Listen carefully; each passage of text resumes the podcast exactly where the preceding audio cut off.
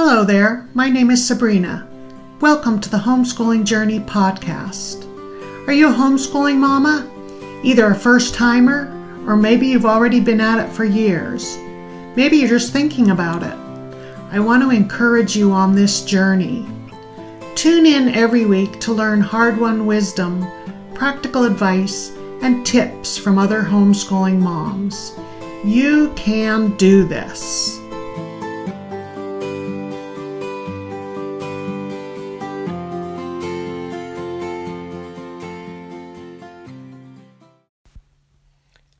And welcome back to the Homeschooling Journey podcast. With the school year winding down, now's a great time to start thinking about goals you may have for the slower days of summer. And today I want to talk about one that I recommend go to the top of your list, and that is read aloud time. If you haven't already made this a regular part of your daily routine, summer is a great time to get into the habit. I just cannot say often enough how valuable and enjoyable it is. Plenty of studies recognize the fact that the benefits of reading aloud to children are huge. And I'm not just talking about reading to little children, but to kids in grade school, middle school, and even high school. I wish I had known about this years ago in my first job teaching in a Southern California school. I had a large class of 40 seventh grade students. And for literature, we were reading Tom Sawyer. But here's the sad part of this memory. I think I probably destroyed any love the kids would have had for that book by the way we went about it, which was to go around the room with each student taking a turn reading a page aloud. But here's the thing a fair number of the kids were painfully slow readers. They tripped over hard words. They even tripped over easy words. They had little to no expression in their phrasing. In some cases, it was because they were recent immigrants, so English was their second language. Other students probably had learning disabilities, but that was something I knew nothing about back in those days. It was often torture for the poor kid doing the reading, and almost as bad for the 39 students listening. I don't think any of us got very much out of that book. But what I know now is that I could have given the kids a completely different experience if I had read the book to them myself.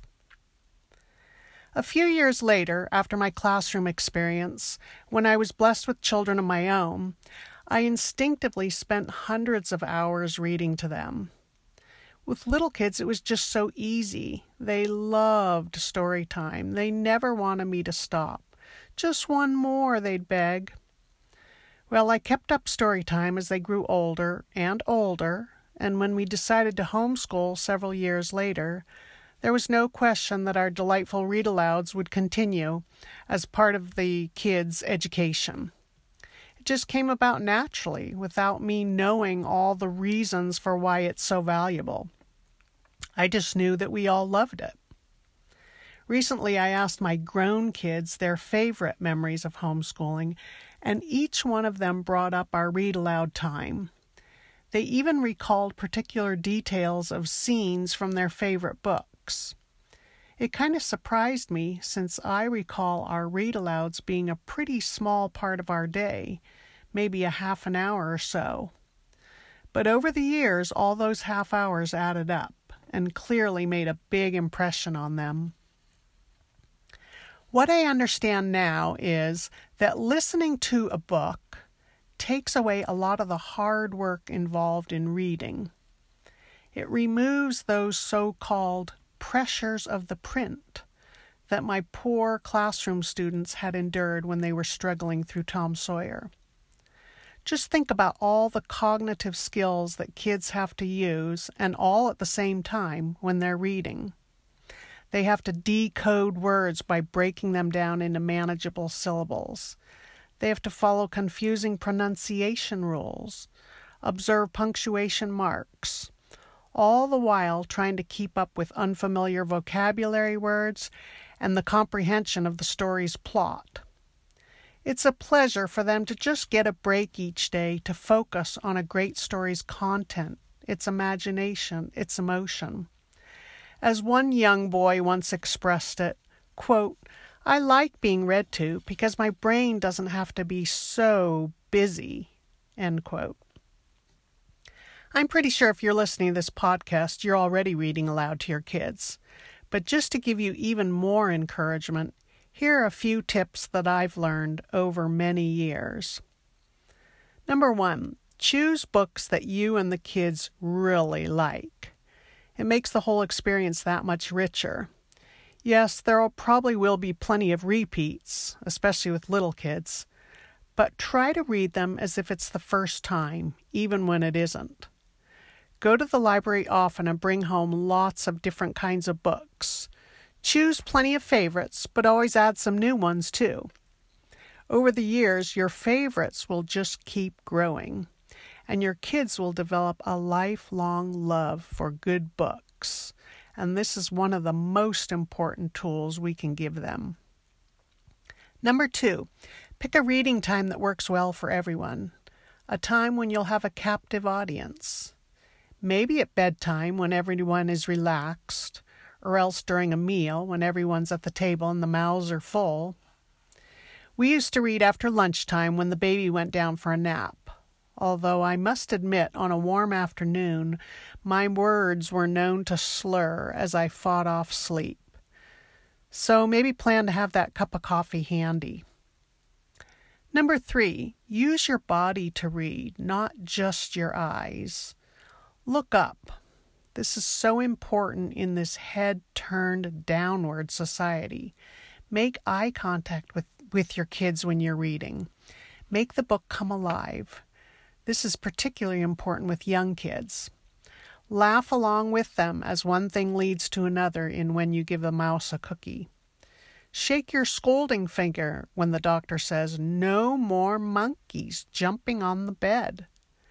Shake your head in disbelief when the cat in the hat shows up at Sally and her brother's house when her mother's away, their mother's away, and makes a mess of things, even after he tells the kids, I know it is wet and the sun is not sunny, but we can have lots of good fun that is funny.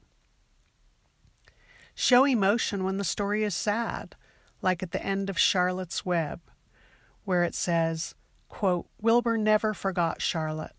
Although he loved her children and grandchildren dearly, none of the new spiders ever quite took her place in his heart. She was in a class by herself. It is not often that someone comes along who is a true friend and a good writer. Charlotte was both. These words still move me, even though I've probably read the book a dozen times. Well known children's author Kate DiCamillo grew up in a read aloud family. Look up her very funny Mercy Watson series of first chapter books. This is how she described a memory of her mother reading one of Beverly Cleary's hilarious Ribsy books. She wrote, quote, My mother, always prone to laughter, laughed so hard she cried. It was the first time I had seen such a thing. I hadn't known that you could engage in both activities at the same time. I was transported by the story, but even more, I was moved by seeing my mother so undone, so human, so herself. I laughed at her laughing, and she looked down at me and laughed at my laughing, and my brother laughed at both of us laughing, and Nanette the dog raised her head off the floor to stare at all of us laughing together. It was a wondrous thing. It was almost like we were getting to know one another better, more deeply, through the story. End quote. And I really like that last line. What an amazing tribute she wrote to a mother who simply enjoyed books with her children. These are the kind of memories we want to create with our kids. Number four, slow down. Practice the art of not rushing through a book. This is not a contest to get through the most books possible. Slow down the emotions, slow down the suspense, Slow down the endings. Ask questions, but not too many. Instead, pause often so your kids will ask questions or just give their own impressions. Remember, they're learning the skill of listening well when you read well. Make space for the words to come alive and shine. And just to wrap up, let me leave you with a few words that shine. These are a couple passages from books that I just love, and I want to just leave you with a couple quotes. Again from Charlotte's Web, and this is so beautiful about friendship. Wilbur asked, Why did you do all this for me? I don't deserve it. I've never done anything for you. You have been my friend, replied Charlotte. That in itself is a tremendous thing. And then from Little House on the Prairie, and this is a beautiful lesson on contentment. Laura thought to herself, This is now. She was glad that the cozy house and Pa and Ma and the firelight and the music were now. They could not be forgotten, she thought, because now is now. It can never be a long time ago. And the third one is from The Lord of the Rings. And this is uh, re- regarding rising to a challenge. Said Frodo, I wish it need not have happened in my time. So do I, said Gandalf, and so do all who live to see such times. But that is not for them to decide. All we have to do is decide what to do with the time that is given us. Such beautiful words. So this summer, head to the library often. Savor the beauty and power of great stories with your favorite people. You'll be conveying your love both for books and for your kids, and you'll create those precious moments of connection.